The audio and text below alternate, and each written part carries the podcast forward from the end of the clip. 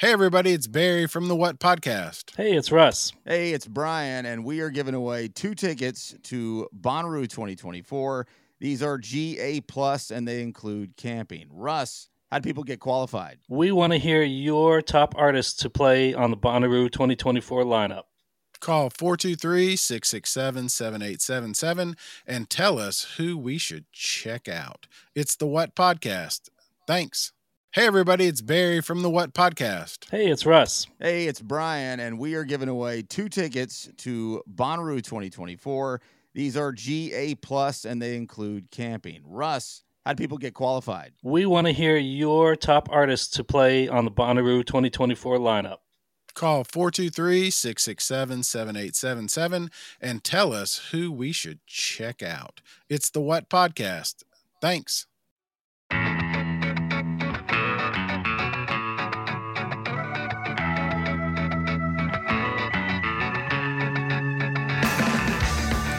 Welcome to In Defense of Ska. Edna's Goldfish were one of the biggest bands in Long Island's late 90s ska scene. The band started in 1994 but broke up in 96. They then reformed in 1997. During this period, they released two albums on Moon Records Before You Knew Better in 1998 and The Elements of Transition in 1999. The video for their song Veronica Sawyer got a few plays on MTV, and for a short stint, major labels wined and dined them. Ultimately, the group broke up in 2000 before any of that could manifest. Our guest today is Brian Diaz, the singer for Edna's Goldfish, who has continued on in his post Goldfish years with a successful career in music. Since 2003, Brian has been a guitar tech and stage manager for various bands. His two main gigs are with Fall Out Boy and Motion City Soundtrack, but he's also worked with bands like Primus and Guns N' Roses. In 2013, he documented several of his tour stories in his book, 1800 Miles to Nowhere. Edna's Goldfish, to me, were the like most unlikely ska friends that I ended up so bonded to through through the crazy tour that we were on that like we got the rug kind of pulled out from under us. Buck-O-Nine was supposed to be the headliner and they weren't able to do the tour. And so we we like limped our way back across the united states with edna's goldfish. And uh, through that i i mean i haven't gotten to see any of these guys in years but i've i've stayed in pretty close contact with with all of them. And i've and i've followed what brian's been up to. And he's just never stopped. Yeah. he's he's just been on tour ever since that tour basically But he's not he's not playing ska anymore. He's is a guitar tech for really big bands. guitar tech or, or a bass tech depending on on the on the day What's cool and, and interesting too is that all this stuff he's done, all this all these cool bands that he's been, you know, teching for, he's online posting all this stuff, all this Edna's Goldfish ska stuff. He's just, you know, those memories are so important to him and putting that online I think has been something that he's been doing to keep himself sane during the pandemic. And i love that him doing that is pushing ska to parts of the internet and to people's feeds that wouldn't normally be digesting ska. Like i love knowing that like he's friends with like members of jane's addiction and garbage and that his posts about ska are showing up in their showing up in their feed. It's just amazing. He's doing good work. Yeah. he's doing he's doing the work. He's putting the ska he's putting the ska out there So if you hear Jane's Addiction throw little upbeats in their songs, that's where it came from. all right brian how how did you start playing ska Well, I, I feel like, you know, I, I feel like this this is going to be probably a, a common story. Is like I was in high school, and um, you know, I was I was in band. I was a, a sax player in, in band, and like, there's no, there was like at the time no, I didn't, you know, I hadn't played bass yet. I hadn't played guitar. I hadn't picked up any rock traditional rock and roll instruments, and uh, you know, we, we I knew I knew of ska because there was a few like like the Scofflaws and um, the Toasters were, you know, they were like kind of like bands that would play local shows. And I was like, you know what? Like, I play sax. I'm like, I can play in a ska band because it's the only, and it, you know, I hadn't even, I hadn't thought about singing in a band or any of that stuff. And, you know, in, in high school, it was either that or like I eventually picked up bass and I did like a couple of punk rock bands or whatever, just like high school making noise kind of things. But the first band, yeah, that I ever took seriously was was my first ska band, and it was playing sax and then eventually singing because our singer at the time left. Oh, so your first band was Edna's Goldfish? My, my first ska band, yeah, it was Edna's Goldfish. It was a very it was a very different version of the band that existed from I would say 1994 to 96 and it was it was actually a few guys that I met working at McDonald's. I was working it was like my first job. I mean, I started there when I was like 15 and I met these dudes who lived like one or two towns over um, on Long Island and they had a band that was kind of going through you know, they had gone through the a transition of they were playing ska, but it was like funk and like maybe this like weird progressive kind of thing. And they, you know, we're we're flip, flipping burgers one day, and uh, one of the guys, uh, actually, it was two brothers, the the Hackett brothers, Jay and Glenn, and they were like, "Hey, you know," Jay was like, "My brother plays drums, I, I play guitar. You guys want to come and you want to come jam like you and uh, uh, Dave Galia, who played uh, trumpet and Edna's Goldfish as well. He was working at McDonald's, and he he and I ended up playing with these with the Hackett brothers and uh, their bass player Chad and our friend Kevin, and that was the original lineup. And it was a weird uh, funk proggy. It was like it was not the band that we became, but um that yeah that's where that's where it started 94ish 1994 95 i one of the things that came up in my book when i was interviewing bands so most people associate 90s ska with orange county and particularly the the scene of orange county even before mtv um, but one thing that came up in my interviews was long island. The long island ska scene was referred to by many people as being this really, really vibrant scene, and particularly into the late 90s and early 2000s. Is that what, do you remember it being that way? It was, it was a lot of it was, there were New York City bands. The, the, the New York City ska bands like the Toasters, the Slackers, I mean, they were all around. I mean, Toasters been around forever. Slackers were early 90s.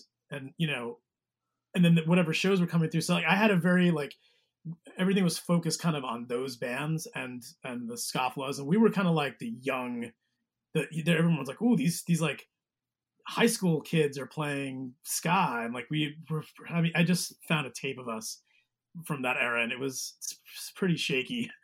But uh, i remember like we, we like based on those tapes like we were you know we'd go open for the scofflaws or go open for the the insteps and then you know, we, we were pl- we were kind of going for a, a, more traditional thing at the beginning, and um, yeah, we kind of fell in with a, some of those like New York City area bands, but also, you know, there was, you know, there was the Scofflaws. The Scofflaws were like the were like that was like premier Long Island ska, you know.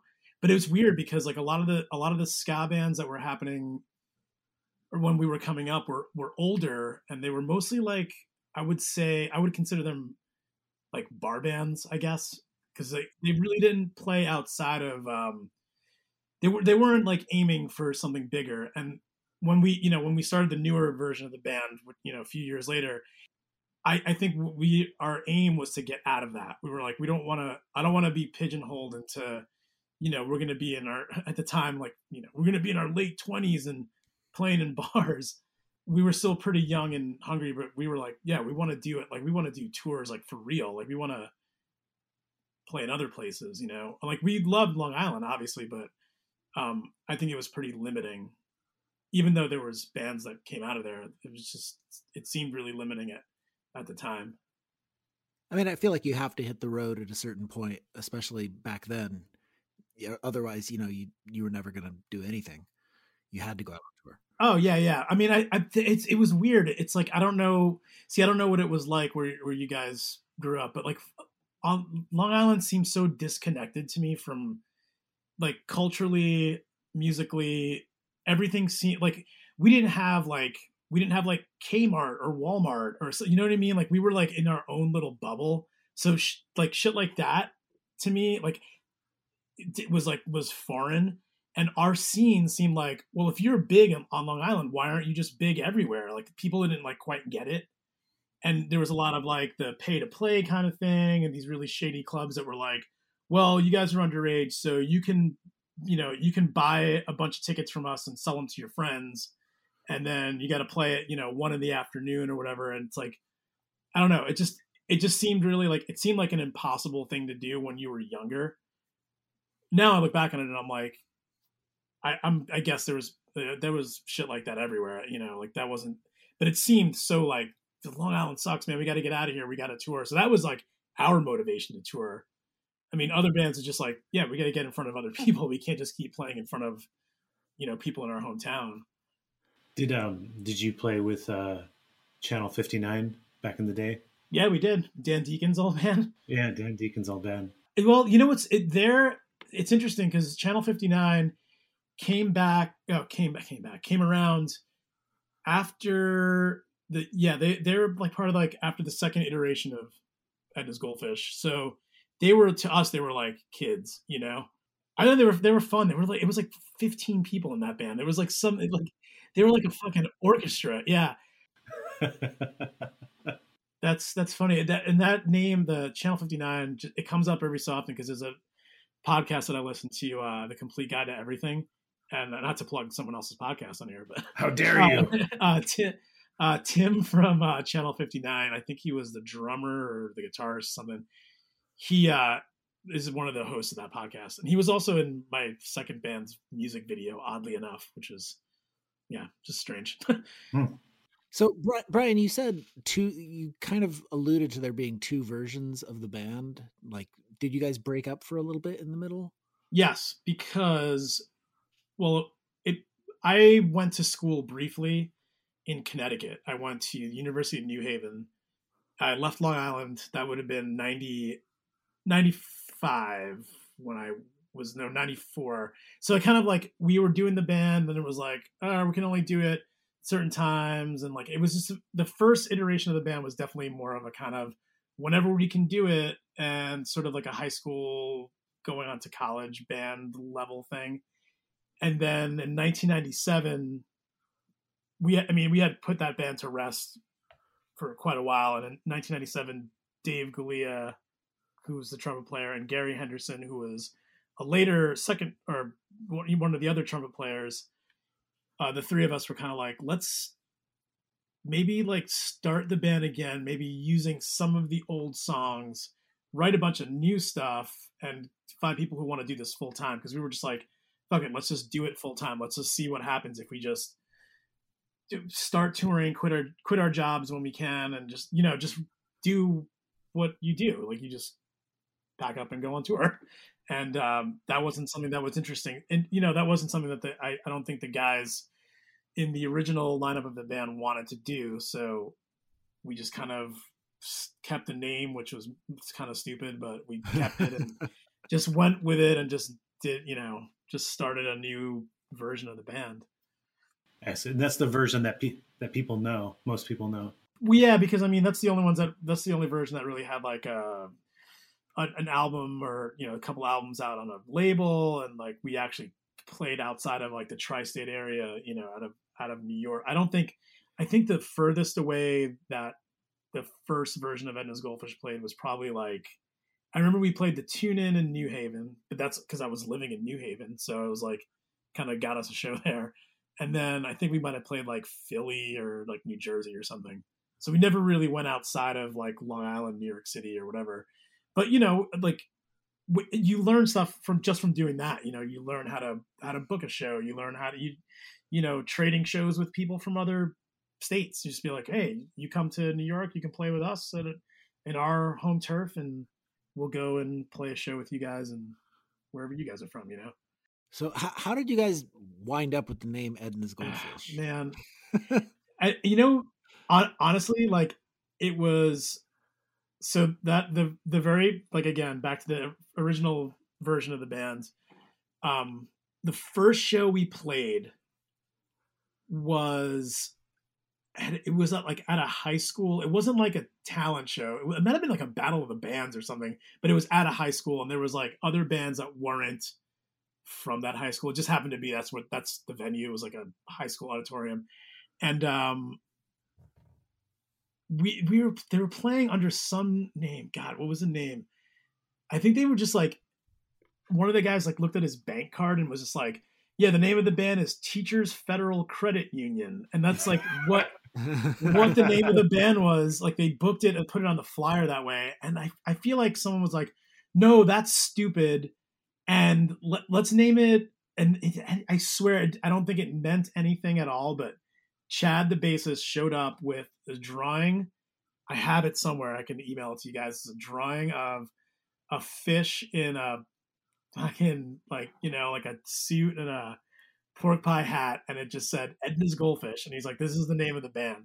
And we're just like, "What does it mean?" I don't think it means anything. It was just so just pulled it out of his ass. It was kind of like of the time. It was like, "Yeah, Trippin' Daisy, Alice in Chains." Edna's Goldfish. Like, what does any of it mean? I mean, like those names probably meant something to those bands, but this was like something that I don't think anybody had any attachment to. But for whatever reason, we just thought second version of the band, keep the name so we can just, you know, continue using our contacts that we already have and whatever. I don't, you know, I don't know. I don't know what the reasoning was. We smoked a lot of weed back then, so it's hard. It's hard to remember. That was 24 years ago. You know, it's funny. I was uh, I did this radio interview promoting my book a few months ago, and like there was like eight guys. It was really weird, but a couple of the guys were pretty familiar with ska, and like most of them weren't, and and some of them had negative feelings about ska. But so one of the guys that knew a lot about ska, he started throwing like you know, I guess weird names of bands yeah. at them, and uh, just and one of them he, he was like Edna's Goldfish, and then the guys are like, "That's not a real band name." Damn it! Uh, yeah, I know, man. I know. It's and it's like one of those things. Like everyone's like, "Oh God, you guys were, you know, you guys were great. I remember going to see you guys and blah blah blah. And this album meant so much to me. So what's the deal with the name?" And you're just like, my face just drops. Like, guys, we have to do this. So, you know, like we haven't been a band in twenty something years. Like, just let it it was it was of the time. It was dumb and like I don't know. You know what?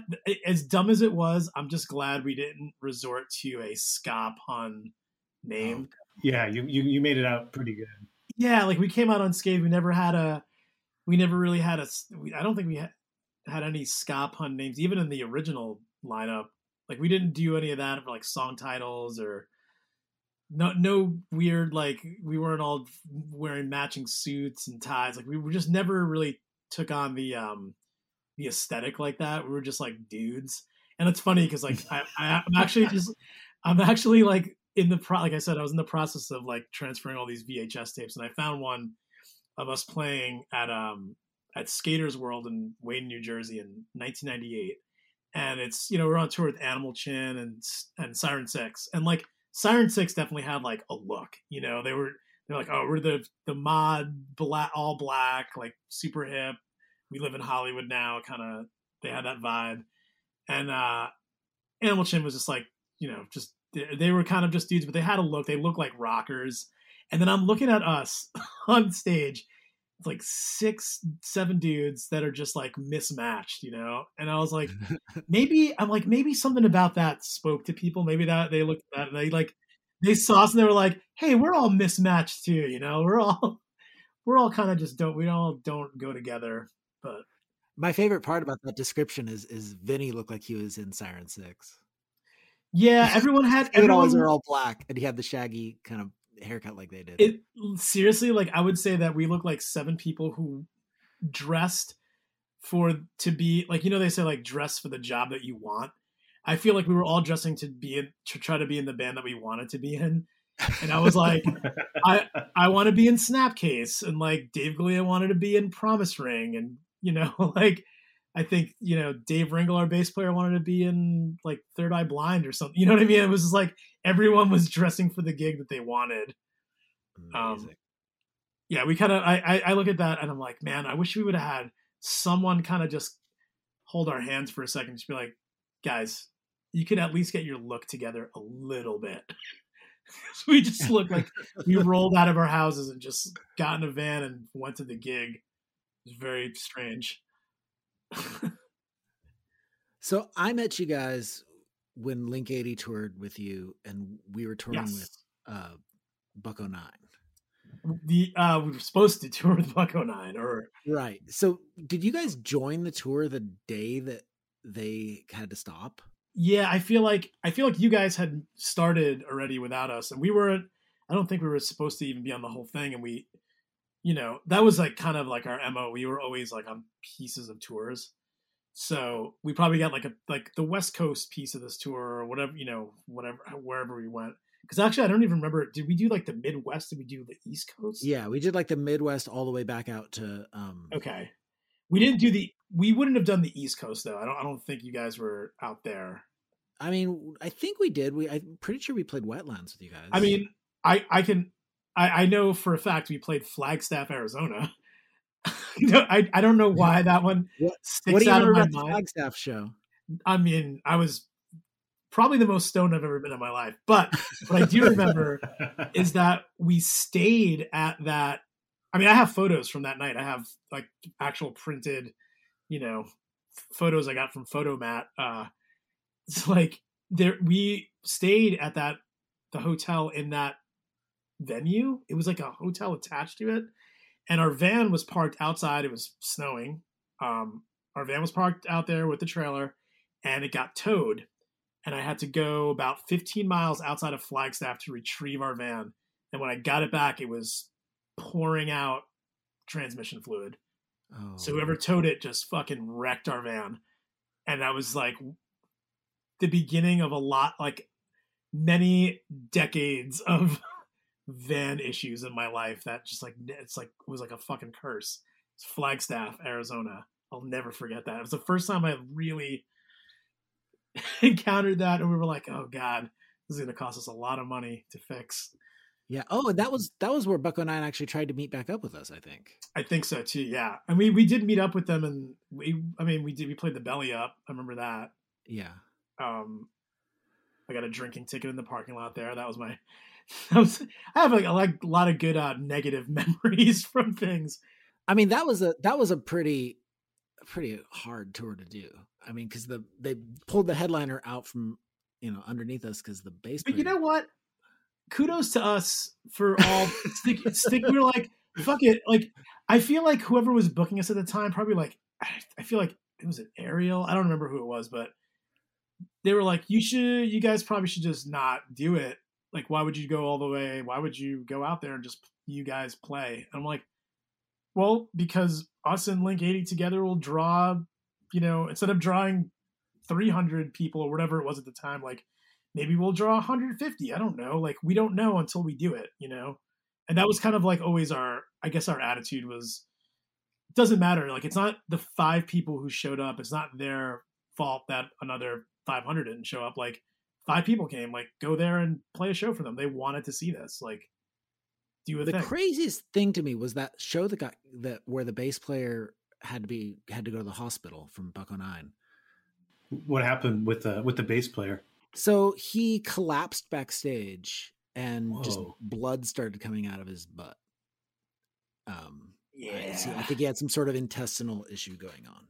So it just sort of like hit him like like that. yeah he he was feeling kind of pale and weak and then they went they were backstage and i wasn't back there. I was talking to whoever the opening band was and um i think they're called like the berlin project or something maybe. The berlin project? God that was a that was a pittsburgh man i remember that. Yeah that, that would make sense because we were in we were in pittsburgh. And uh and then somebody just came out and was like dude the bass player from Buck-O-Nine just like keeled over. And so they called an ambulance and i remember thinking we were of the mentality where like i was really surprised one of our bass players didn't just like start learning their songs like i was really surprised chris or or adam didn't just like okay well let's just figure out as many of your songs as we Oh can yeah, did you, did you guys do like a, a weird thing where you like had due to switched instruments or something? Why am I vaguely remembering this? Like we would do that at the end of our set but i mean we we were the type of people where we would just make the best of of Yeah, totally. and then i remember they just they just pulled the plug on the show i think one of our guys got into like a screaming match with the promoter because there was a line like there was a huge line of kids outside and they just were like nope show's canceled And then so we like hustled our merch downstairs and tried to like sell some t-shirts so we'd have gas money. And like I just remember it just I have one picture from that show and it's just like a like a blurry picture of an ambulance driving away. Man, that is super crazy. And you know what's so what's crazy is that like like I said, like we would have still been like, all right, let's cobble something together. But I do feel like if we had witnessed all of that firsthand, we would have been like, eh, we're in Pittsburgh right now. It's only a seven hour drive back home. We could probably just we could probably just call it a day. But I don't know. I I I just feel like there was like you have this responsibility once you're once you're like um at least back then I, I i you know i'd say later on you start realizing like ah oh, maybe it's not the best idea but at the time you're just like man we we have a responsibility to these people. They wanted to see us play. They they're gonna drive out to see it. We're gonna we're gonna meet them there. You know like i don't know like it just seemed like there was not nothing to lose you know? Yeah. so In Defense of Ska will return in a moment. Hey, everybody, it's Barry from the What Podcast. Hey, it's Russ. Hey, it's Brian, and we are giving away two tickets to Bonnaroo 2024. These are GA plus, and they include camping. Russ, how do people get qualified? We want to hear your top artists to play on the Bonnaroo 2024 lineup. Call 423 667 7877 and tell us who we should check out. It's the What Podcast. Thanks. Uh, so what I what I mostly remember about the rest of that tour is I remember watching you guys play every show and and waiting for you to play Veronica Sawyer, uh-huh. the Friday night Saturday song, sure, right? sure. Such a good chorus, like such a awesome Oh, catchy thanks. chorus. But then in the bridge, you would always ad lib somebody else's song. Oh, that's actually no, that was actually a different song. That's Oh, on, was uh, it? Yeah, that's on uh This Is Not Here. Was uh that's when I would do the uh I would do the the ad lib. I had a, a whole staple. I'm actually one the one that I just the one that I just uh transferred, I uh did uh Girls by Beastie Boys. so like I would do like a Blink 182 song or I do uh or do a Third Eye Blind song. Probably probably for my bass player. I'm pretty sure you did Animal Chin at one point. Um, pro- probably, yeah. We were pretty stuck on those on those records. Like we listened to that. That was a big, you know, like a top ten van uh record. We were just like, all right, who's driving? Like, all right, put the Animal Chin CD on. You know, just the, what, pull it out of the book of CDs. It's on the floor somewhere. They were such a good band. I'm I'm really upset that they're like one of the ska punk bands that like has kind of fallen off the radar of a lot of people. You know, it, it it's interesting too. Like I um, so you know, my current job is you know I work I work for bands, and I one of the bands I work for is Fall Out Boy, and uh, Patrick, the singer, is a huge Animal Chin fan and a huge fan of the stereo. Just he's just a huge Jamie Woolford fan, and if you listen to his vocals, like you can hear, you know, you can hear his the influence. Oh, you can hear Jamie in there a ton. always, dude, when you give him a guitar and he's out there just noodling or whatever, he'll play he'll play Animal Chin songs. The other like I would say the other day, but like a few weeks ago, we did a live stream thing and he was uh, uh, you know the the band was out of the room. It's just him like, you know, just noodling around and singing and me and him were we were playing we were playing Animal Chin songs. He's just like would he plays a what's that one song? It's like a what a scene, what a mess. Na na na na. Na, na. na. Yeah, that's the he- sex song. Sex, off the, yeah, yeah. um, he, oh, that's Agree. like he he like Patrick will warm up with that. Like he'll sing that, or he'll sing um or bleed. He plays that one. All that riff gets played, and I, it's funny because like whenever he does it, I'll be like, you know, I'll I'll hit up Jamie and just be like, "Yep, he's doing it again." I'm like, "Here we're at Madison Square Garden, and uh, uh, your songs your songs being played on stage. Patrick's uh, singing bleed right now. you know, like it's just funny how like that's carried over. It's like, oh, here's this like top forty, you know, you know, band, and like their their roots are uh, in that. I mean, yeah, all those guys came up in the same scene that we all did. Yeah. Oh, totally. And like, you know, so I was listening to the stereo. I got into the stereo thing the other day. I was just like in my car listening to it, and there was a song, uh, "Can't Look Back," that to me sounded like it was like the missing link between Animal Chin and the stereo. It was like you could hear the moment where they clicked over from like the punkier Animal Chin stuff to like the pop rock stereo thing. And I was like, God, this it's like so crazy to like hear that progression, you know, to hear that like change. But it's cool. I mean, whatever. It's evolving. I love that band though. Jeremy Tappero, right? Yeah, He yeah. was in, he was in Animal Chin. Now he's in Soul Asylum. Oh yeah. That's like the, I think the the weirder thing too is that he started off as like a um he started off as a tech or like he was like a guitar tech for them and now he's just like plays in the band which is you know My my first time out of tour with Lin- out on tour with Link 80, we played in Utah with Animal Chin, and they were a Mhm. four piece with Jeremy, and they were not getting along with Jeremy at all because he was just like a little shit. And and then eventually they kicked him out. And do you remember the they had press photos, and Jeremy was in the press photo, and they it was like an early Photoshop job where they like cut him out of it. crazy so harsh. With it, this is the Animal Chin podcast, right? yeah yeah right Um. Also, Link eighty at the at the end of when we were a band for like the last year of the band, we were covering "Make No Mistake." oh Like, nice We would play it like every set. oh well I, there's yeah there's there's one thing that we we we accidentally uh, uh, covered an animal chin song by just writing a song that just ripped off one of their riffs like we must have been around them so much that we like subconsciously were like playing this song like playing this riff and we're like all right whatever and and i listened to it today and i'm like holy shit this is just this is literally just an animal chin song I mean, there's there's worse bands to rip off. I mean, it was just. I, I remember like so it, it was that same show at, at Skaters World where we played with, with them, and we you know we played the song there, and, and they're they're there like, and I remember like after the show, Jamie was like, you know that that's um, God, I forget what the tell uh, tell me what it means. It's a, si- same riff, and I'm like, how the hell did we like write this song and not realize it was like the exact same riff?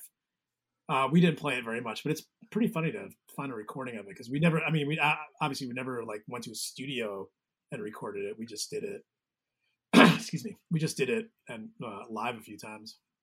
What do you remember about um that the end of that tour? Well, I remember it was the the end of it. We it was around Thanksgiving, and It was uh, we- on Thanksgiving. It was on that. Was it was that the last day? Do we have other shows? Yeah. I, No, that was the last day. that was yeah. We had You guys still had to drive back home, but So okay, so someone lived. This was in. This took place in like Orange County. Was that? it was is in it was in uh Corona. It was uh Gordo, our our roadie. Was it in Corona? Oh my god! I, it, see now, now that I live out here, I'm like, that's where we were. I was Yeah. like, every time I like something from my past comes up, like the first time I like, the first time I went to to like uh like chain reaction after not, you know, when I first moved back when I first moved here, I was like, wait, I'm like chain reaction's this far away. I didn't realize how like annoying I was being when I asked my friends who lived in LA to come to to come to Anaheim to see my band. In this dumb strip mall. Yeah, and it's, like total super weird. Also, just a total side note, not to sidetrack. There was something that went down there, like um, right next door is that furniture store. Yeah. There was a huge gambling bust there. Apparently, they were running like an illegal gambling thing out of there. Oh no shit. All these news clips, there's like like 60, 70 people like handcuffed in a parking lot in front of Chain Reaction.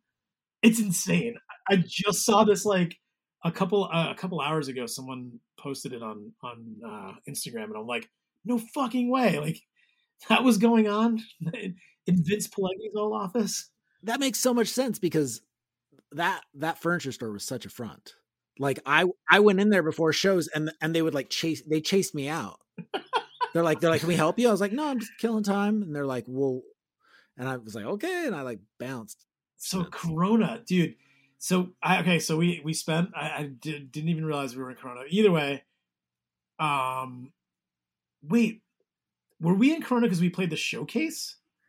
No, we played somewhere down in San Diego. It was just because Gordo lived there. It, we the- we didn't play the showcase that time. Okay, so yeah, so we, yeah, we went there had, and uh, the one person who cooked the tur- turkey dinner for everybody was a goddamn vegetarian. Our guitar player. oh, Vinny. really? Yeah, Vinny Vinny cooked for everybody. He didn't even eat turkey. He made it, Oh he made this feast for a bunch of stoner dudes that are like all I, mean, I remember we watched Mr. Bill and we're like watching all these like old Saturday Night Live clips that were probably on like a DVD or something. Well, no, I remember we we had to go. We had to find the only video store that was open that we could actually rent a VHS. Yeah, a V- oh yeah, oh my god, that's so crazy. because because Gordo didn't have a VCR, and then I can't remember what movie we watched, but I just remember everybody was so stoned and so full of turkey that like nobody could even stay awake. To no, watch no, that. I, I mean, I was like, I remember laying on on the floor, just like face down, like my hand, like trying to, trying to prop my ha- my hands up, my head up on my hands. And Vinny, you know, Vinny didn't smoke weed, and I don't think he was. I mean, he was drinking at the time, but I, he, I mean, but probably still does. But like, I, I just think he just was sober that day, and we were the only, you know, he was the only one that could drive our van, and it was like after it was like after dinner, like whatever, and we we needed to get we had to go to LA for whatever reasons. We did not, we did not stay the night there, Uh-huh. Or maybe we did. No, no, we No, did. you guys had you guys must have spent them. There's no way anybody drove. Out yeah, we time. we okay. I, I, this is what it was. We we spent the we spent the night, and the next morning, we were like getting ready to leave to go wherever where we have to go. And I, st- I I remember this expression. I remember Gordo saying this, and he's like, "You're gonna leave now?" He's like, "Woo!" He's like, "The five is gonna be jumping right now." like it's like talking about the traffic. And I swear to God, every time I'm on the five now and there's traffic, I just think of him being like, "Woo, the five's gonna be jumping." Five's gonna be jumping. the way he said it, he just like shook his head and like probably was, you know, it was like, you know, that morning, or whatever, like we're eating breakfast, whatever we're doing, and just like looking at us like, oh man, you guys are, you guys are in for it. And it was fucking like three hours of traffic to get to LA. Uh, it was just like a gnarly. And now I live here, and I'm like, God, I would never, I would, like would never do any of any of that. I just remember that that Thanksgiving dinner just like being like the perfect example of just the camaraderie of like dudes and ska bands. Like I forever feel bonded to you guys like brothers because of like like one that like whole bullshit tour where like shows were getting canceled and like you know the bills were all fucked up because we were down a band and just soldiering through that and then just having this awesome like bro down at Gordo's, like Vinny cooking all this food and just looking over at David Galea and he's like like crashed out on the floor, like His- shirt kind of up, eyes, yeah. tummy tummy sticking out, like His eyes are just beat red, and just all of us just be oh it just yeah all of our like all the guys in our bands who smoke weed just getting so so fucking loaded. You know, from an outsider's perspective, they'd see that and be like, "Oh man, I can't believe like, oh, that sucks." Like, well, you know, your your headliner canceled. You know, all the the negative things, and we were just kind of like, I don't know, like we went out and did it, like it was fine. like, I mean, was it? Did we play to thousands of people every night? Well, you know, like the headliner who was at the time blowing up. Like, Mhm. of course, it would have been awesome to to be part of that, but it wasn't. And instead, we had a different experience that maybe you know brought us closer to other people, or you know taught us really taught us about persevering through that kind of um, was sort of a letdown, you know.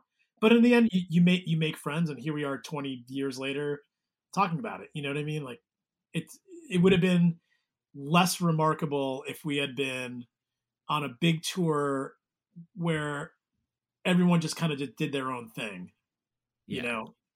And like I don't, I mean, I don't know. Like I don't know if it would have been that that kind of feeling. Like I've been on those kind of mid to big bigger tours now, and a lot of the bands. I mean, at least in this day and age, they everyone keeps to themselves. You know, everyone's in their dressing room or in their, you know, their bus or whatever, and like it's not a whole lot of interaction. And like in this scenario, we were like forced interaction. Like there was nowhere to go. We were just like drive to the venue, play the play the show, and you know hope people came out and you know decided to come anyway, even though the headliner wasn't there. And How did you guys get home home after that tour? we drove. Just straight home, no shows? Um, I'd have to look at the the show history list. I I guarantee we played some shows on the way back. Like, there's no Okay, way. good. I mean, but we, I will say, there were times we did do the drive. Like, I've done it many times. LA to New York, New York to LA, or New Wow. York to Florida, whatever. Start a tour fucking 2,000, 3,000 miles away. And that was just like, well, if we want to do this tour, this is how we're going to do it, or this is how we're going to get home from it. So what what year did you guys stop doing uh Edna's? Uh, 2000. 2000. It would, yeah, the last show was in October of 2000, like sh- a little after my birthday. Like, Was it just like a conscious decision to stop doing it or Um, yeah, like we the very last tour that we did was the summer of 2000, and then we had like a couple of spotty shows in between, you know, the end of that tour and October. And I, I think at the end of that tour, we had already started kind of drifting apart as to like what we wanted to do. And I, I was like, you know, in 2000, I was 24 years old. So I was like, well, I want to, I'm to continue being in a band, you know? And Dave Galea was like, I don't think he want, he wanted to be involved in music, but he self-admittedly is like, yeah, I'm not a, a great musician. Like I doesn't, you know, I play a trumpet, you know, I'm like not very good at it. and, uh, it's, you know, like I said, self-admittedly, um, and he, you know, he was kind of just like started working at the agency group, which is, was our booking agency at the time. So his interests were going there. Um, Mike, our drummer, I think was kind of over it. And I don't know, people just kind of got over it. I, at some point you just, you know, and, um, there was a there was a time to towards the end where I, I think Dave and I were getting on each other's nerves. And dude, I've known that I've known Dave since I was eight years old. So I don't like at the time it, it was like really it was really upsetting me that we were kind of getting on each other about stuff and I was kind of like being difficult and he was being difficult. And I, I, I don't remember the details of it, but I just remember it just being like I don't know, we are just burnt out. We toured a lot, and there was a short period too where we were like, there was like major labels after us, so a lot of that just takes its toll, and it takes its toll fast, you know. We'll be right back after this. Hey, everybody, it's Barry from the What Podcast. Hey, it's Russ. Hey, it's Brian, and we are giving away two tickets to Bonnaroo 2024. These are GA plus, and they include camping. Russ, how do people get qualified? We want to hear your top artists to play on the Bonnaroo 2024 lineup. Call 423 667 7877 and tell us who we should check out. It's the What Podcast. Thanks. I want to actually, I want to take a step back. I want to ask about Veronica Sawyer. Okay. I would love to know um, story behind, you know, where this song came from. Um. Well, you, I mean, you're familiar with the character of Veronica Sawyer? Yeah, yeah, I, I know this character. I'm curious what kind of motivated you to write the song.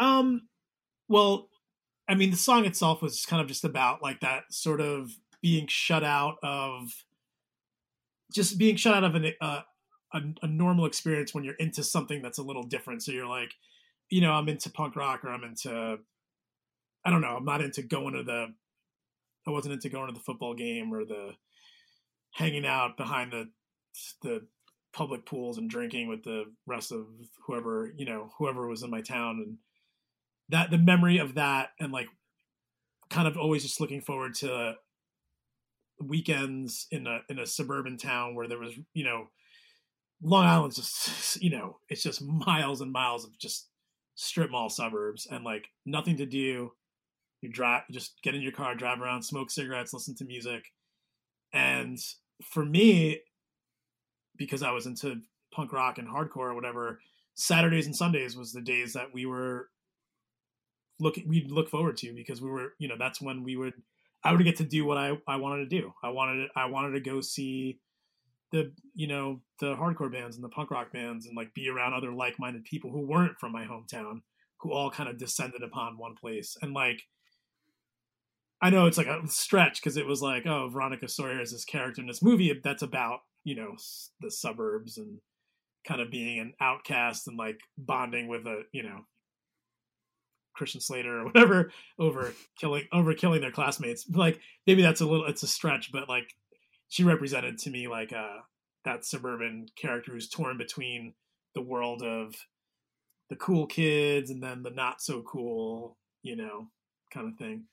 But that's kind of I mean, that's uh, like what the you know in a nutshell what it was about because like you know I I I feel like we all had that existence. We were like everybody in our in my band all grew up in different. Besides me and Dave Galea, all grew up in different towns on Long Island and all had this same existence. Like we were all found each other because we all gravitated towards this music scene that, as a high school kid, only takes place on the weekends. It only takes place from Friday to Sunday, you know, and then you're back to your normal life the rest of the week, you know, driving in circles or whatever, you know. Did the, did the song idea come? Were you watching Heathers and then like I mean, Heathers is my favorite movie, probably of all. That that was one of my favorite movies. I'll walk that back a little, and I just, for whatever reason, it was also like my my weird thing. I was like, hey, maybe if I name this song Veronica Sawyer, like somehow Winona Ryder will hear about it and I'll meet Winona Ryder.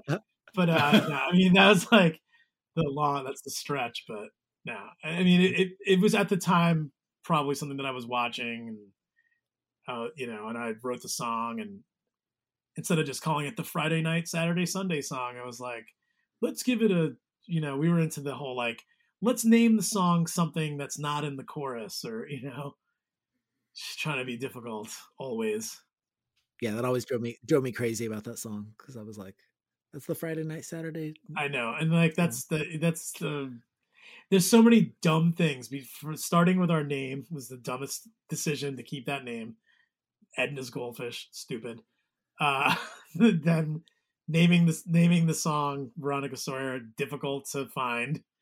Um, the first song on our first record, people always call it "I'm Your Destiny," but it's "I'm Your Density," which is a quote from Back to the Future, yeah. and it invariably will end up on play. I mean, we are talking about people who played this on the radio, on like whatever college radio, like looking at the CD cover and then typing out I'm Your Destiny on the to the point where I have it registered uh, for my songwriting credit, my song like my publishing. It's registered both ways because it gets misspelled so much. Like I need to be able to track it. You know? so, so you started getting major labels sniffing around after the release of your second album, or what? After the actually after the first record, um, wait, was it after the first? No, it would it actually would have been the second record. It was like right when the second record came out because we were on Moon Records, yeah, proper at that point because we had started on Ska Satellite, which was I don't I to be honest I don't remember what the difference was. I think it was just less of a less budget and you um the CDs were cheaper or whatever. It was less you know just less budget to do whatever, and we didn't really we were like whatever. We tour, we do our thing. Yeah, we were on we were on Moon, and you know that had a little wider of a reach and that the video for Veronica Sawyer ended up on MTV, which I ended, you know, and it got played a couple times, like 120 minutes or whatever. And that caught the attention of some people who are man, you know, our manager at the time, uh, Peter. He he had he had been kind of working the thing, but the first person it really caught the attention of was Craig Kallman at Atlantic Records, who I'm pretty sure he's like, you know, he's like a president at, at Atlantic now. And he, I remember him flying out to St. Louis. We were playing at not the Creepy Crawl, not the uh, the Galaxy. We were playing yeah. with the we were playing with the Urge, and um, oh, we had Urge. Yeah, yeah we had a night off uh, the night before, and he took us out to this crazy dinner where like all this food starts. I mean, keep in mind we're like seven dudes living in a van, just shitty, dirty, you know, for lot, you know, just punk rock kind of dudes living in this van. Like we're eating McDonald's every day and whatever.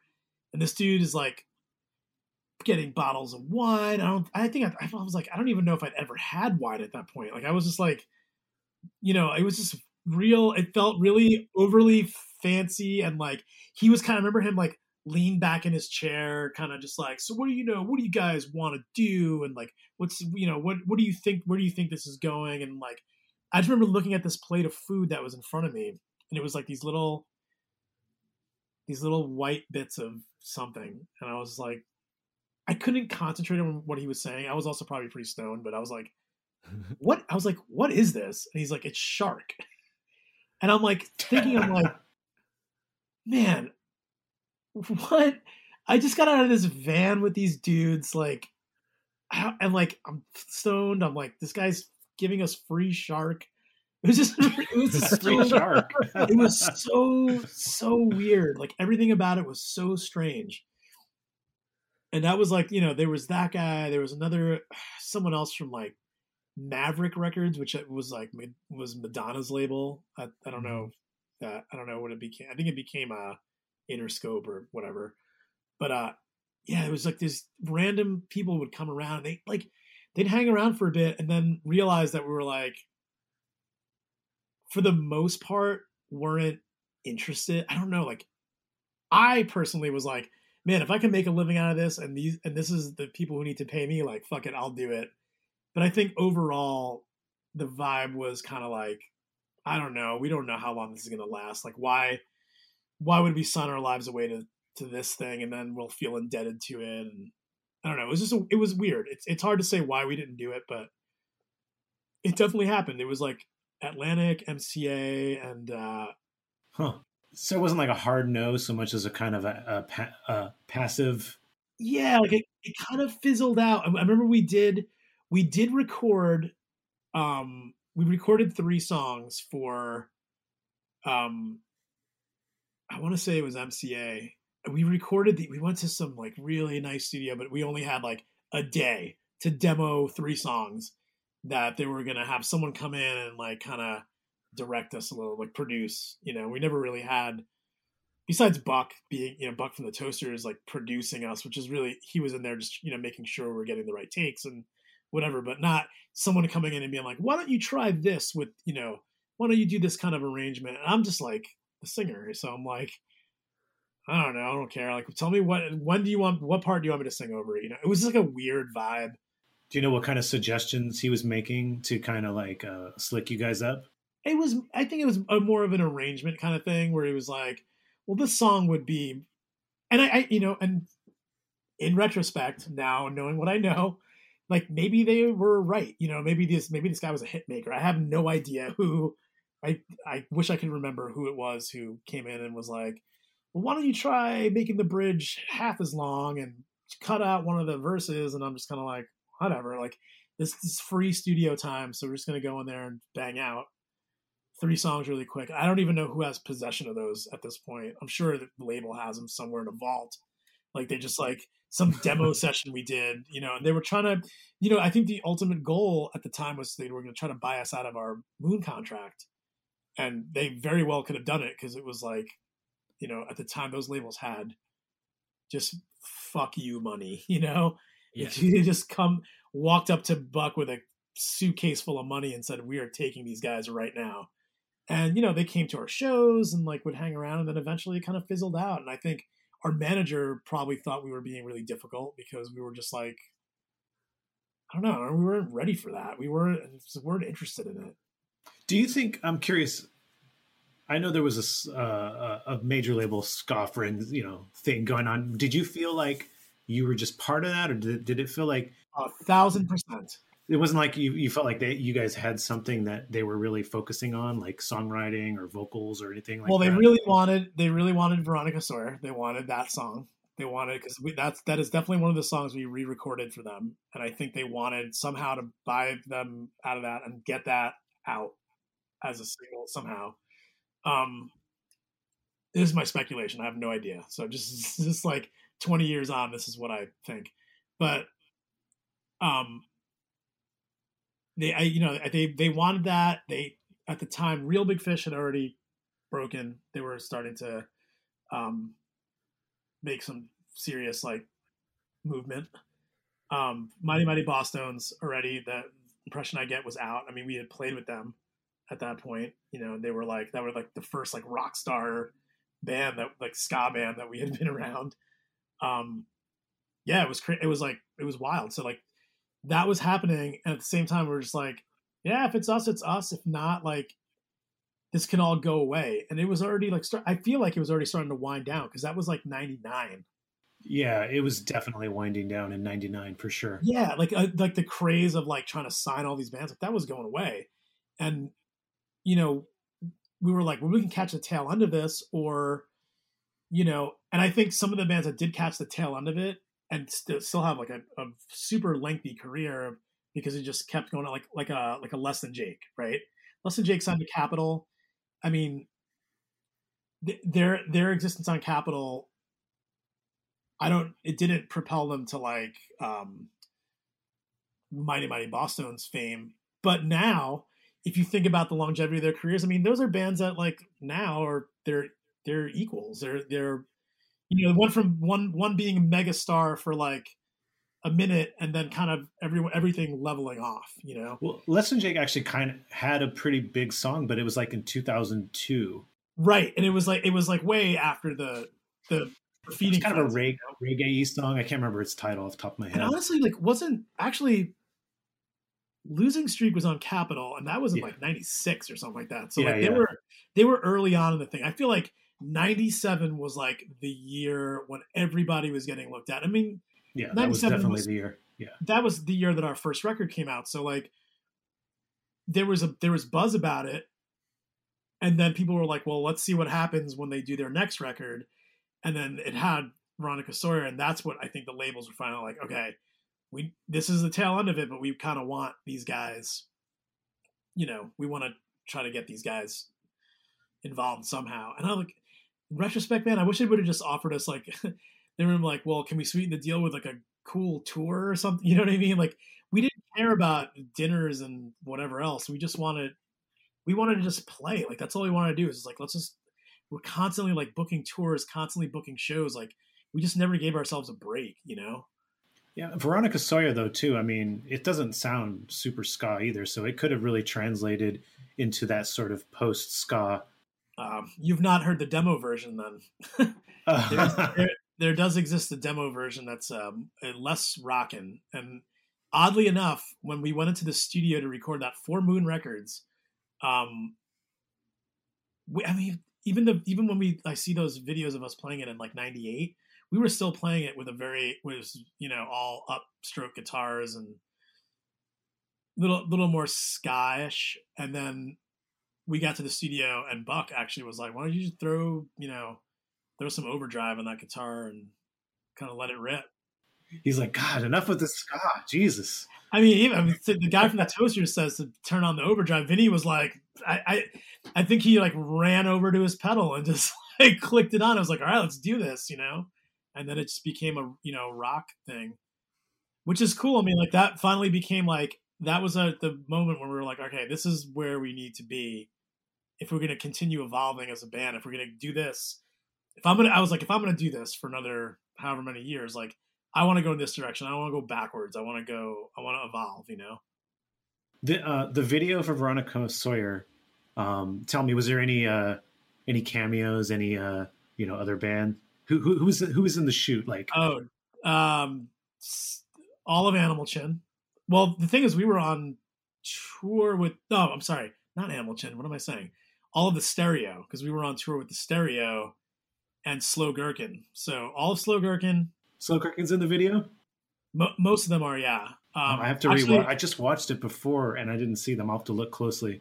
Ali, the drummer. I don't. I mean, I actually don't. I mean, he was the drummer at the time. I don't know. Yeah. Whatever, whatever the lineup was in 1998 or nine, whenever that video was shot, um, they were in it. James Rickman's in it. Um, Ali, uh, Ross is in a scene in a bathroom, I think. Uh, Pilfers are in it uh, Step Lively. Shit, there's so there's so many ba- like, and you know what it was because like it was shot at an actual show. Um, this place called OLV, Our Lady of Victory. It was um just a school church auditorium that let us put on a a thing called Superfest. Our our trumpet player Gary Henderson uh, was booking shows at the time, and he was like, "I want to book this like twelve band festival," and he had six bands in like a smaller like cafeteria, and then like the main stage, quote unquote, in the auditorium. And while this was going on, all day long we were shooting a video in the halls of the school and on the grounds of the school Oh wow. and in the classrooms and stuff. It looks so good. It was shot in like however meant like eight hours of us starting in the morning. The very first scenes in, in the in the thing, it's like has this pep rally banner that's up, and then you see Ollie on a skateboard. You see the dudes from the stereo walking in. Jeremy Tappero's in it. Yeah, man, it's crazy. It's like now I, I look back and I'm like, God, I'm like, and we're all like kids, you know. And uh the Step Lively guys are in it, and that actually became the you know, Mark and Scully were in my next band reunion show. Um, but at the time, they uh, Scully was in a band called the Lightweights and and and Step Lively, and they played yeah they played Superfest. It's crazy. So when you started the reunion show, I mean, it's it's a definite departure away from playing ska. At the end of Edna's, like, how were you guys feeling pretty burnt on playing ska? Um, I mean, for me personally, I didn't care. I was like, I just want to play whatever. I just like playing music. I've, Yeah. played music, you know, as long as I can remember. And I was like, well, I'm going to sing or I'm going to play bass or I'm going to do something in a band. And um, I had played bass in like hardcore bands and stuff, but like f- for a while I didn't do it at all. I just played, you know, played at home. And I played, you know, and I played bass to like write songs for for Edna's. But um Edna's Goldfish kind of at the end of that summer was like we're we're kind of gonna just call it a day in October, have a few patchy shows here and there. I ended up playing bass for Step Lively. This is like a kind of weird thing that I hadn't thought about in a, a really long time, but um, we did a small East Coast tour where I played bass, and the drummer was a drummer who became a drummer for the reunion show, and the singer Mark was who play you know became singer keyboard player of reunion show. And some of the songs that they were playing at the time were moving away from ska. So I was really like kind of in between both. So i was like playing bass on their ska songs and on these like kind of newer like rock songs. And the three of us were like well why don't we just do a different band. Like the, the three of us and the other guys were like not interested in doing a band. So we were like fuck it let's when edna's goldfish is done let's just start doing this other thing. And that's kind of how the reunion show came to be. We, I mean, and then we added Derek, our guitarist, and he was like, I mean, he was just like just out of high school, so that was his first experience, and like it was like watching myself, you know, years before that. I was like, it was like seeing the the whole thing happen over again, but with Derek, which was kind of cool. But I've always wondered, like, I remember when the reunion show started, and then you shifted into into teching. oh, that was 2003. Was it? It was a concurrent with with it. and I never, I just never give my, you know what it is, man? Like I never give myself a break. Like I can't. This right now, this pandemic has been the longest break I've had from any music related work in since I've been an adult. oh, Since I one hundred percent. Yeah. like I've, I mean, either been in, it was in Edna's Goldfish. I was very briefly touring as a tour manager slash merch person for the Pilfers. That was my first touring experience as a crew person. Then I went straight into reunion show, and then straight. I mean, like a month after reunion show, after I quit, I started a tour. uh, Yeah, I started a, my first tour as a guitar tech, and I just and then from that was it. And then the first time I got paid as a guitar tech, I was like, why the fuck haven't I been doing this since the beginning? I was like, I'm actually making money now. Why why was I why was I a musician for so long? I mean, it sucks. Who was that first gig uh, doing tech for? Uh, for brand new. Can you work walk us through all the bands that you've done tech work for? I know like half of them. I think. Yeah, I, I, I did. Uh, the first band was brand new. Then I moved on to working for um, Motion City Soundtrack. The Motion City Soundtrack became the first band that I worked for long term. Because I did I did brand new, and then I did like some like um, one-off stuff here and there with like some other bands, but then Motion City, I was with them from 2004 until 2009, really like on on and off towards the end. And then you know I, I did stuff with them last year, which is crazy to think that I toured in 2020, but I did. Um, yeah, I, I so I did Motion City. Then I actually at one point I in 2006 I quit. I was like, I'm quitting touring. I'm done. I'm gonna get a job. I was living in Chicago. I'm like, I'm gonna get a job uh, at a venue. I was working at a not the Roseland. What the hell is it called? The big, the really big ballroom. Why am I the Aragon Ballroom? Okay. So it was like working at the Aragon Ballroom, no touring, no anything. They, they did that for like eight months, and then I get a call from my friend Dan, who was tour managing Fall Out Boy, and he was this is November of 2006, and he was like, "Do you want to come on tour as a guitar tech for Fall Out Boy?" And I'm like, and they were like huge at the time, and I was like, "Dude, I don't know if I could do that, man. Like, I don't. My experiences in like clubs and like van tours and shit." And um, yeah, I ended up doing that, and dude, 2006 to here it is, 2021. I still work for those guys, and I've been teching. I mean, and in between that, I mean, I worked for a bunch of bands. I worked for Primus. I worked for Anthrax, Guns N' Roses, just a ton of Sum 41. You know, Seal. I worked for Seal. were you, were you working were you working for Seal when when uh, Izzy was playing with him? No, no, I wish because I, I, really like Izzy a lot. He's a really fucking Yeah. good dude. Um, I, I actually no, but the drummer for Seal is a guy named Jared Shavelson, who um, he is also the drummer for Boy Sets Fire and Oh, uh, None None More Black. Yeah, like like just the craziest thing. He's in a band now called Ways Away, which I I, I love Ways Away. Um, and he's one of those dudes. He uh, he was in um, Hope Conspiracy, like cr- like crazy, right? Like, and meanwhile he's up there playing like Kiss from a Rose, you know.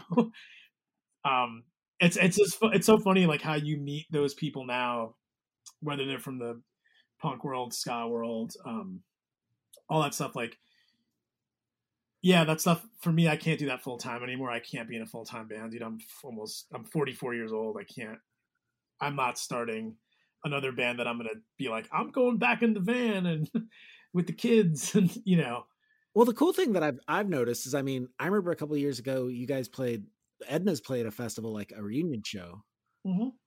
and I remember when that happened, I remember just being so mad because I was like, dude, Edna's doing a reunion, like, and that was like part of like me wanting to get Link 80 to do a reunion. Like, I was just like, fuck, dude, come on, everybody's doing it. We've done three. we've done three reunions at this point. We did Okay. in 2005. Um, we did uh, Vinny's brother um, James, who's since uh, he's since passed away. He um, he at the time he had he was going through cancer treatments, and uh, you know we were just kind of like let's let's do a show, let's do a benefit, and get you know get some money James's way, help him pay for his you know medical bills and so that was the first time we did um, a reunion. Ended in semi tragedy when uh, during Veronica Sawyer, Chris Baldwin swung around his bass, smashed me in the head, and uh, split my ear open, and I was pouring blood everywhere. Couldn't finish the song because I was just literally just pouring blood out of my ear. I, I had I ended up going to the hospital and getting stitches, um, which really sucked. I, I, I have a scar on my ear from that, which it's like funny now, but yeah, that's time, serious I, at the time. At the time, I was like, "Fuck this guy."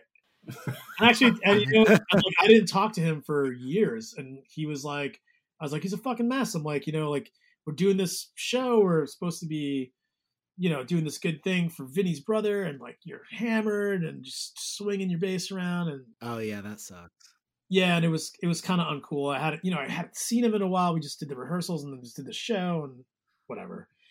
Uh, it took it took a while before uh, we spoke again. And then we spoke. Everything was cool, and we did 2009. We did, um, what's that? Uh, the Bamboozle Festival in Yeah. New Jersey. That was the first like that one was like the big one because it was like holy shit, it's a festival crowd here. And like we borrowed all of Bayside's gear because we are just friends with the band Bayside. And we're just like, yeah, you're playing after us, so like, can we just use your backline? And Fall Out Boy was headlining that stage, so it was like perfect for me. I was like, all right, we'll play second or third in the day. Um, I'll have time to like to chill out, and then I'll go work. You know. Did, so did um did Fall Out Boy come and see you play in your band? Oh yeah, I, there's there's fo- there's photos of Pete, there's photos of Pete coming out on stage bringing me water with like a towel over his arm, like he's like a waiter. and there's like all these photos of those dudes like standing the side of the stage. We had, dude, we had our we had Fall Out Boys uh, sound guy Kyle, who was uh, at the time was a, their front of house engineer. He uh, he did sound for us that day, so it sounded great. We had like our monitor engineer Fall Out Boy, like work. I had everybody working for free, you know. Uh, so I was yeah. like making sure everything was like tight, making everything sound right, you know. And it was it was fun. It was and it was like these guys, you know, they knew me. I knew those guys because of the reunion show, but they'd never seen me do my ska thing. So like they were like they loved it. I'm out there. I'm like my you know, my Fred Perry and my you know like doing my, I'm like hey I'm a I'm a ska guy for real. Like this is it.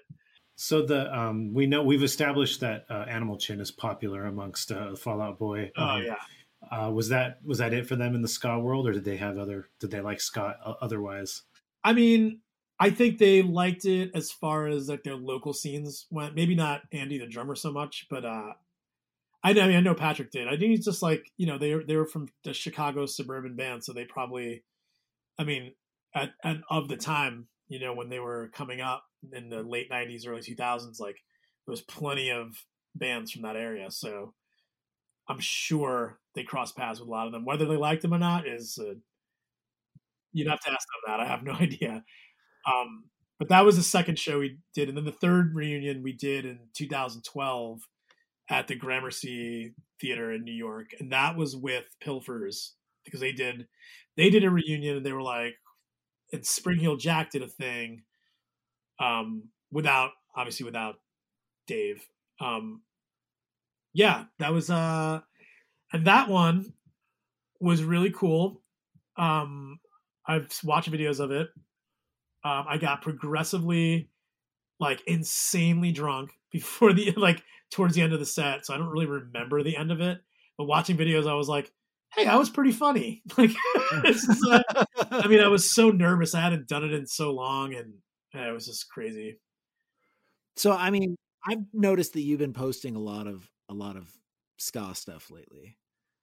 Yeah, I, I think it's um it's a it's the nostalgia thing and also like just finding this this box of stuff that's been you know it's made its way from New York to Chicago it's back to New York back to now you know now this box is in LA and I opened it up and I'm like you know what I'm gonna finally tackle the task of digitizing this stuff. Um, I have all the time in the world now, so yeah, I started digitizing these demos and live recordings and this, these tapes, these VHS tapes I've been finding, and it's been pretty. It's it's crazy. It's like open. I, I, I equated it to opening a time capsule and being like, I don't remember putting any of this shit in here. Like this is this is wild, you know. Like just hearing my voice and you know, hearing us joking around with each other or just like seeing that kind of like energy again.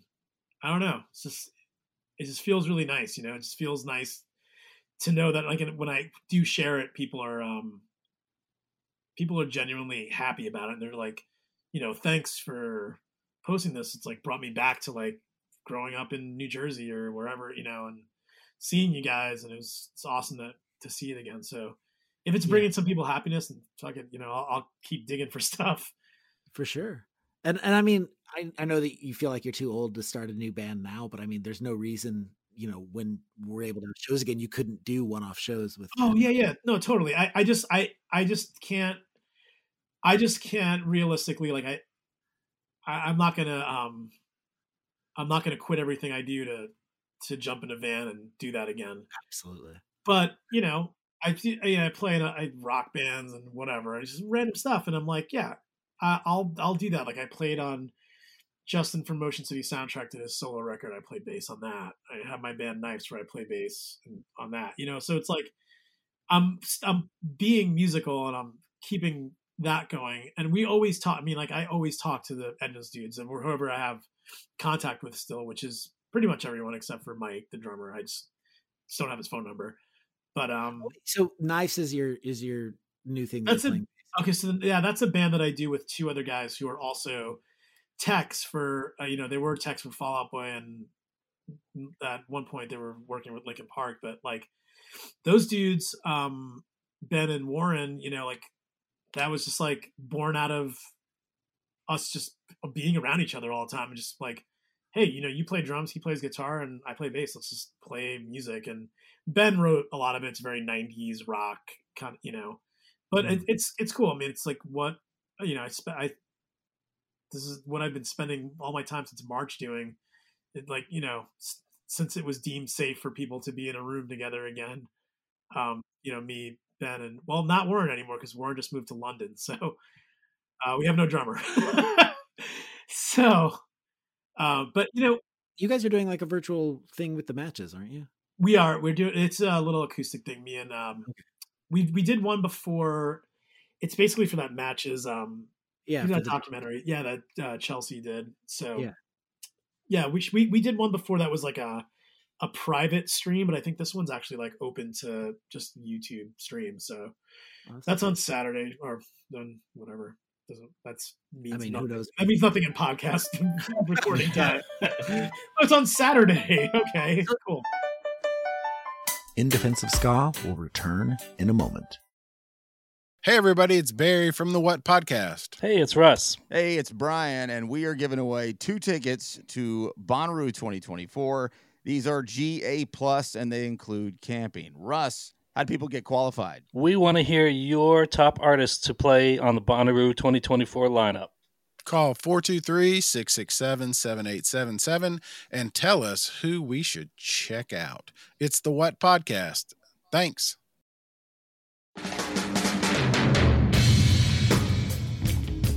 The other thing I've always I've always wondered about with all the bands that you, you tech for because I mean, you mm-hmm. checked for Guns N' Roses and Anthrax, which is like insane to me. and, and uh, I've always wondered has has your ska past ever come up with any of these bands? A, a thousand percent. The first, actually, the one of, one of the first people that came up with, well, I mean, with all the smaller bands that we were like, I was friends with previously. Obviously, like the Fall Out Boy guys and all those guys, they knew about that. Right. But the first person where I was like, oh man, this is like someone who I grew up listening to who now knows about my band. Um, I was working for Garbage, and um, Eric Avery from Jane's Addiction is the bass player. Yeah, and uh, he was he followed me on Instagram, and he I must have posted something like an old photo or whatever, and we're we're in Europe, and he's sitting next to me on a plane, and it's it's Eric Avery. I'm like fighting through this to be like, hey, you know, I kind of learned to play bass because I wanted to play mountain song. You know what I mean? Like I I've been listening to you play since the 80s, since the late 80s, you know, like it's crazy. Um but uh, you know, I'm like I'm friendly with the guy and like I've worked for his band and he's like he turns to me, he's like, What is Edna's Goldfish? He's like, Is this your, your old band? And like to hear those words come out of his mouth, I was like, "Oh my god!" I'm like, "What is happening right now?" And uh, then we're like in an airport. So like I think he downloaded it or something, and then like we're in the airport in Oslo and like waiting for the next flight or whatever. And I, you know, we had like a layover, so I'm like go to the bar and I have a couple drinks. So I'm like feeling a little loose. I come over and like he's like, so I listened to it, and I'm like, dude, my face just went beat red. I was like flush from like drinks and like I'm just like hot at this point and sweating. I'm like, he's like, dude, you got a great voice. And I'm like, yes, Eric Avery said I had a great voice. That's awesome. nice. Yeah, pretty wild. So who else? So who else? Uh, you said it's come up uh, multiple times. It came up with it came up with the Anthrax guys too. Okay. Um, because our tour manager knew. I mean, our tour manager didn't know shit about my. He'd never seen my band, but he knew about it. Um, the Sum 41 guys knew about it too. They they they were like, they want they really wanted a uh, they were they, they were like they wanted me to sing a song. I, don't, I forgot what it was, that was a weird. That was a crazy time touring with those guys. Um, yeah, they knew about. Like, oh, it, it's it's come up, and it's always like a thing where someone sees it on like my Instagram or like my Facebook page. and like, what is this Edna's Goldfish thing? Tell me more about this. I saw you were in a ska band, but it's So- hey, whatever you know. It's interesting to me because um, I was maybe a little bit under the impression that being a t- guitar tech for these big bands meant not too friendly, not like in a bad way, just more, you know, it's a big business and, you know, people don't get really a chance to get to know each other. But it does sound like you were able to become friends with these people that you worked for. yeah I'm t- i mean i'm not saying they're my best friends but like you know i there are there are people like I, I see them and they're just like you know it's it's it's weird to me like think like oh if you told me in 1994 or 1995 that one day i'd be walking down the street in la and shirley manson would be like diaz and like come like come and say hi to me i'd be like holy shit how do i know shirley manson like that's crazy to me. But like, and like, or like, you know, I'm sitting here talking to you know, dude from Jane's Addiction, or I'm like talking about culture abuse with Duff McKagan. You know what I mean? Like Mm-hmm. weird shit like that, where I'm like, that's weird. I'm not. Am I friends with these people? Like, I don't call them, but if I see them, they're always like, we're happy to see each other, and I've gotten along with, you know, 98 percent of the people I've worked for. So, and like the two percent that I don't say I say I don't get along with, it's just like I don't know them, or you know, Right. but you know, uh, spe- especially with the people that I, I spent a lot of time with, working for, but also touring with, like Motion City Soundtrack, Fall Boy. I mean, I toured with those guys. We, you know, we toured when I was in reunion shows, so we knew each other. We were friends before I was working for them, and you know, Mm-hmm. and th- and those guys too. They, I mean, they like Motion City definitely knew about my ska past. It came up quite a bit. especially because it'd be like you know every venue we played at would just be like oh yeah, i've been here i've been there you know like course like i've been everywhere at this point Do the Motion City soundtrack guys? Do those guys have ska roots?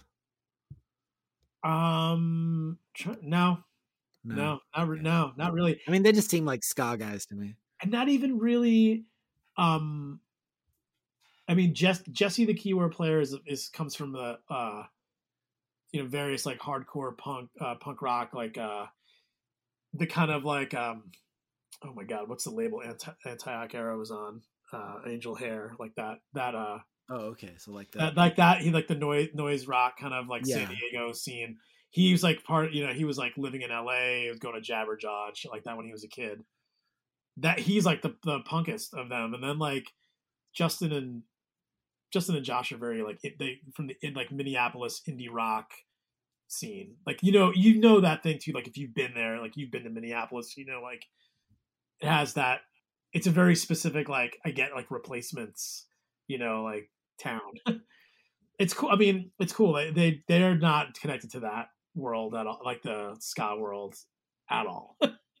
I mean, we brought we brought them up before. I mean, Animal Chin and and Siren Six are also from that same area, and they they're all kind of informed from that same. they oh yeah, they, and they're fri like yeah, so like they're friendly with the the Motion City guys and whatever, and I, and they probably played together back then. But that's probably the only connection I would say they had to any sort of ska thing, other than their uh, later day drummer. He was in the band for a while after Tony quit. Um, Claudio Rivera was in a ska band, I think called Flipside, out of uh, uh, Minneapolis. And he was the o- he was the only ska connection, but he's like not not an OG member, so we can't we ha- we have to strike that from the record. That's not that's not a real connection. but you know, we get to, we get to say that all these big bands, you know, Guns N' Roses, Primus, they have a ska connection because of you. I I know they do now, whether they like it or not. Whether they like it or not, I brought it to their door. You know, like, um, yeah, it it, it it's interesting. Like I and I always do like, you know, I'll I'll I'll bring I'll bring it up or someone will bring it up at some point, and you know there there are people who and then in the most unlikely of places you'll find someone who did did have a ska connection so when i was working like I said, I work for Seal. Um, the guitar player who was not Izzy, uh, Mhm. it's a guy named Gus. He, it's old, older, uh, older guy. He must have been in his, in his almost in his sixties, late fifties or sixties. Uh, British dude who was telling me like some of his first tours were like in 1978 1979 and like had you know he was in like a kind of like punky new wave new wavy sort of band that played with the specials and i was like whoa what i was like like and he's like telling me about like you know like he's like yeah we you know we, we played with like this you know like the sex pistols back in the day and like i was like wait wait i'm like you're talking about like the birth of punk rock and you're talking about like the birth of two-tone ska like you were there for that that's fucking crazy Yeah. and then he was like telling me about being in like a you know a punk band and like living in Iceland. He's like, yeah, and I'm like the only black guy in Reykjavik, so everyone just knew me as like Gus the black guy. Like, wow, that is crazy. I'm like, you lived in Reykjavik in the '80s and like played punk rock. Like, what a weird, interesting life. And now you're playing guitar for Seal. Like somehow Seal has attracted all these musicians who are of this like this wild pedigree, you know. But I, I feel like that's like in a in a weird way, have you know, being part of that scene, being part of the punk rock and ska scene or whatever. Like it just made everyone very adaptable. So they were like, "All right, I'm not playing in my own band anymore. I'm gonna go play for this guy, make some money, and I'll play whatever. I'll play punk rock. I'll play R and B or whatever. It doesn't matter." So yeah, it's all it's all music. it's a, yeah, and it's music, and these guys are, you know, they're insane musicians. They can play anything. Yeah. So, you know, Yeah, I know. We, yeah, we, we appreciate you coming on. Um, I don't know if you have anything you want to plug or not, or I don't know, you know, anything you want to say at the end. um, no, I mean, I'm nothing to nothing to plug. I've mentioned, I think I've at this point mentioned my bands and Oh, what about your photography? oh yeah, my photography. Yeah, it's another thing I do. Yeah, that became a thing that I start, you know, like really started doing a lot of actually during this downtime. Uh, yeah, briandiazphoto.com. That's uh, where you can see my photography. I do, you know, everything from, well, I, I used to like doing live concert photography, but live concerts aren't a thing that happen anymore. I've been spending a lot of time doing street street photography and I uh, I was actually shooting protests and stuff for a while when that was like when things were really heating up here in LA. And um, I did, you know, I, I, I put out a photo book this year. Um, it's called 100 Days in Los Angeles. Um, and it, you know, just kind of documenting uh, the weirdness of the the early stages of the pandemic, where things were just like, you know, it was like a ghost town here. Is that something that people can get on uh, on online? Or Um, it's actually so it's actually out of print. It's at 100 days in Los Angeles, 100 days in Los Angeles. Angeles.com. Um, I do plan to repress it. It's just like so many different projects that I had going on, like between that and just trying to stay afloat. You know, it's hard. It's hard. Like not, you know, with music being my life and like my livelihood and my career, it's hard when that's taken away from me to kind of switch gears. So I made like a little bit on the side doing the photo thing, but I really like the the photo you have of the cop car on fire. yeah, that's the that's yeah, a lot of people like that one.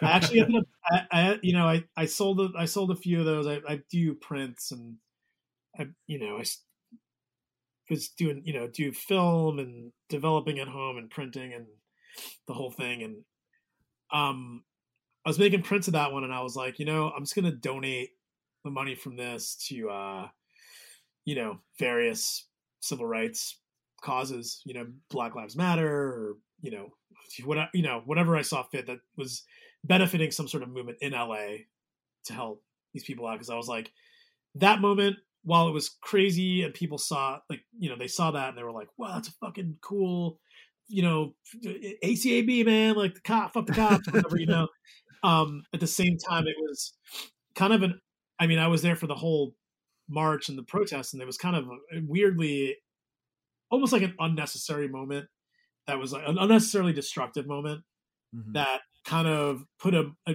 put a bad mark on the entire thing. So I was like, well, we need to something.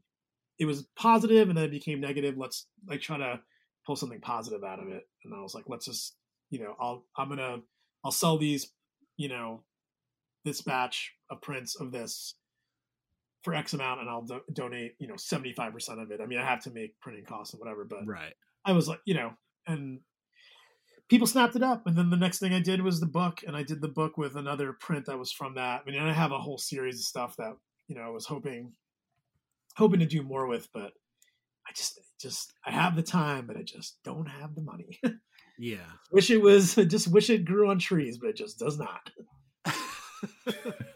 Turns out doesn't.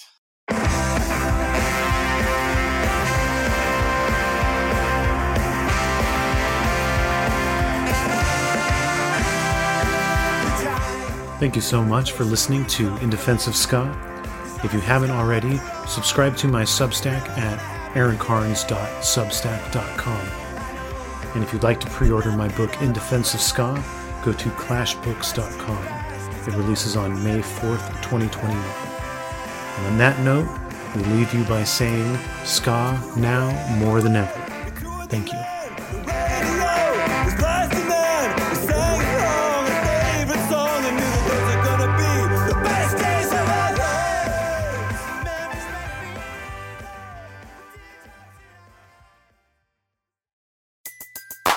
Everybody in your crew identifies as either Big Mac Burger, McNuggets, or McCrispy Sandwich.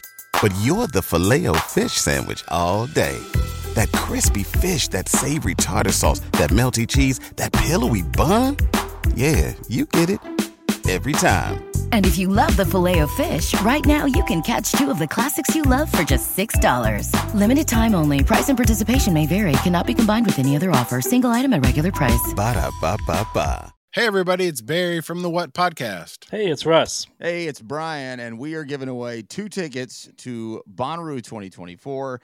These are GA plus, and they include camping. Russ, how do people get qualified? We want to hear your top artists to play on the Bonnaroo 2024 lineup. Call 423 667 7877 and tell us who we should check out. It's the What Podcast. Thanks.